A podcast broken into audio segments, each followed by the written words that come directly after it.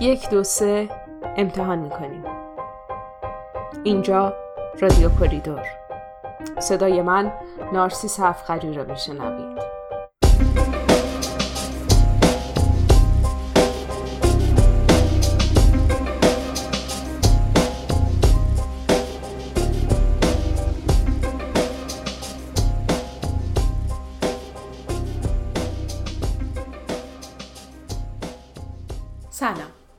امیدوارم سالم باشید یا اگر خدای نخواسته بیماری دارید در مسیر بهبود باشید.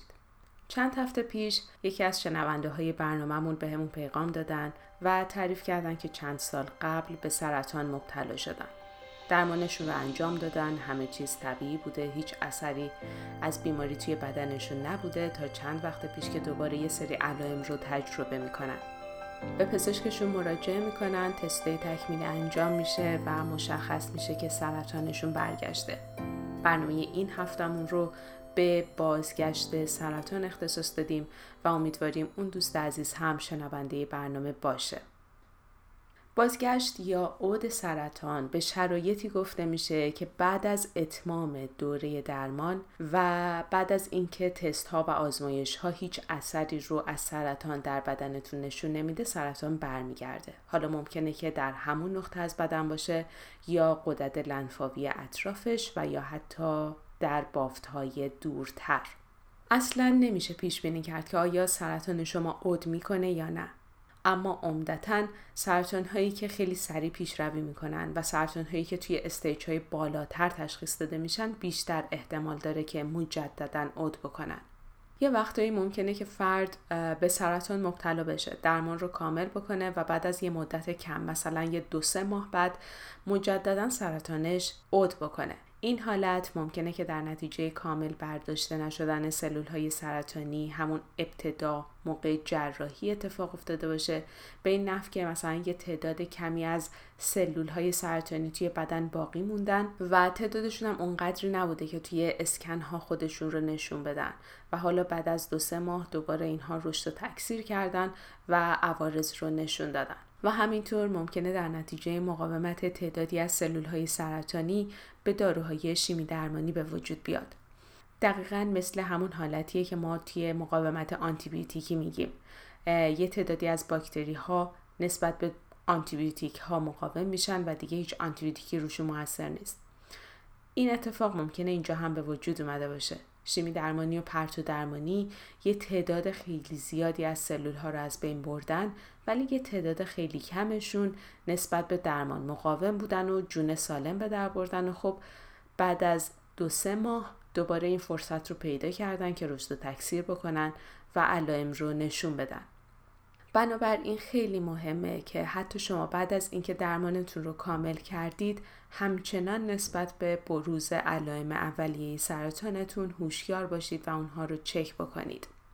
عمدتا توی عود سرطان نوع سلول های سرطانی با سلول های سرطان اولیه مشابهه ولی بعضی وقتها خیلی خیلی به ندرت ممکنه که سلول های سرطان ثانویه با سلول های سرطان اولیه متفاوت باشن و این معنیش این میشه که فرد در طول زندگیش به دو نوع سرطان مبتلا شده.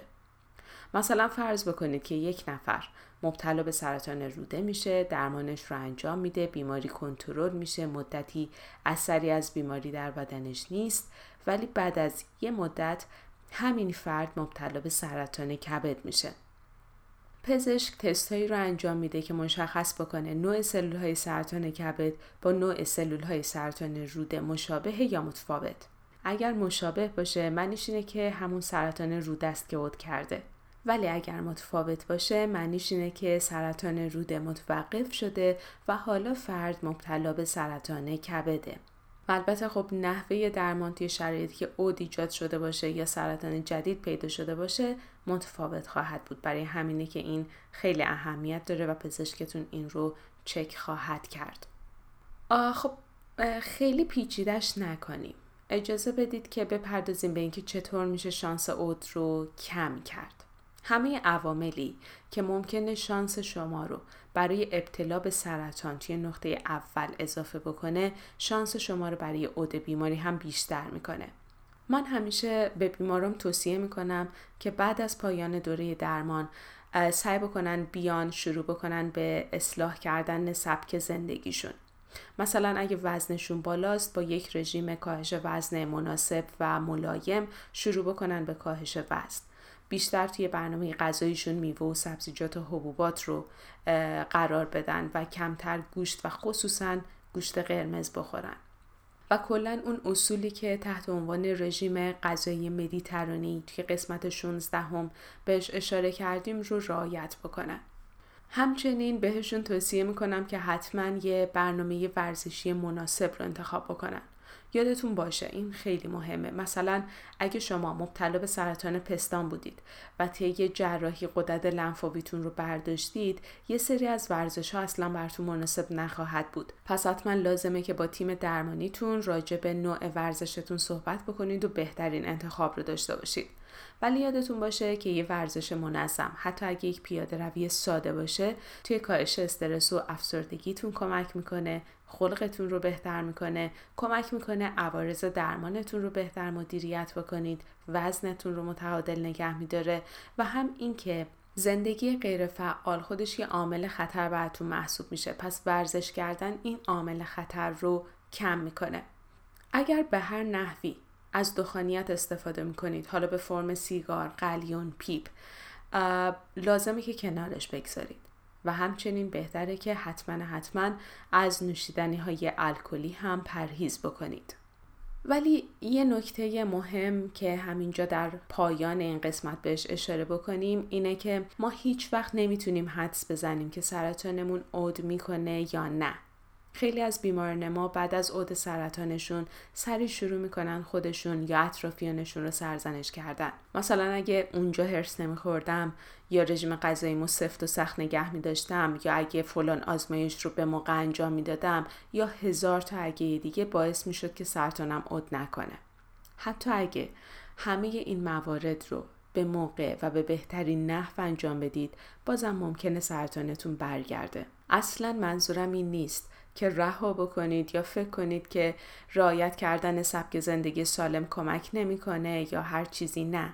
اصلا اصلا منظورم این نیست. فقط منظورم اینه که اگر سرطانتون عود کرد و برگشت خودتون رو سرزنش نکنید.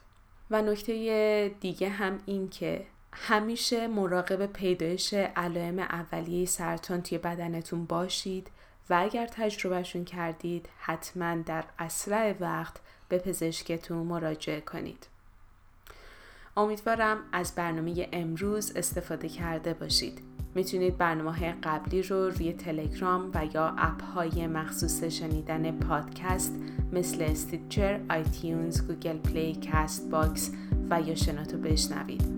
شما می‌تونید سوالهاتون رو در مورد سرطان برای من بفرستید تا با هم در برنامه بعد مرورشون کنیم. اگر می‌خواید اسپانسر برنامه باشید در شبکه های مختلف اجتماعی بهمون پیغام بدید و در این مسیر همراهی می‌کنید اگر هم برنامه امروز براتون مفید بود ما رو به پنج نفر از دوستان آشناهاتون معرفی کنید و کمک کنید اطرافیانتون در مورد سرطان بیشتر بدونن ممنونم از تیممون در کوریدور که کمک کردن تا امروز شما صدای من رو بشنوید. سپاسگزارم که ما رو شنیدید. ارادتمند شما رادیو کوریدور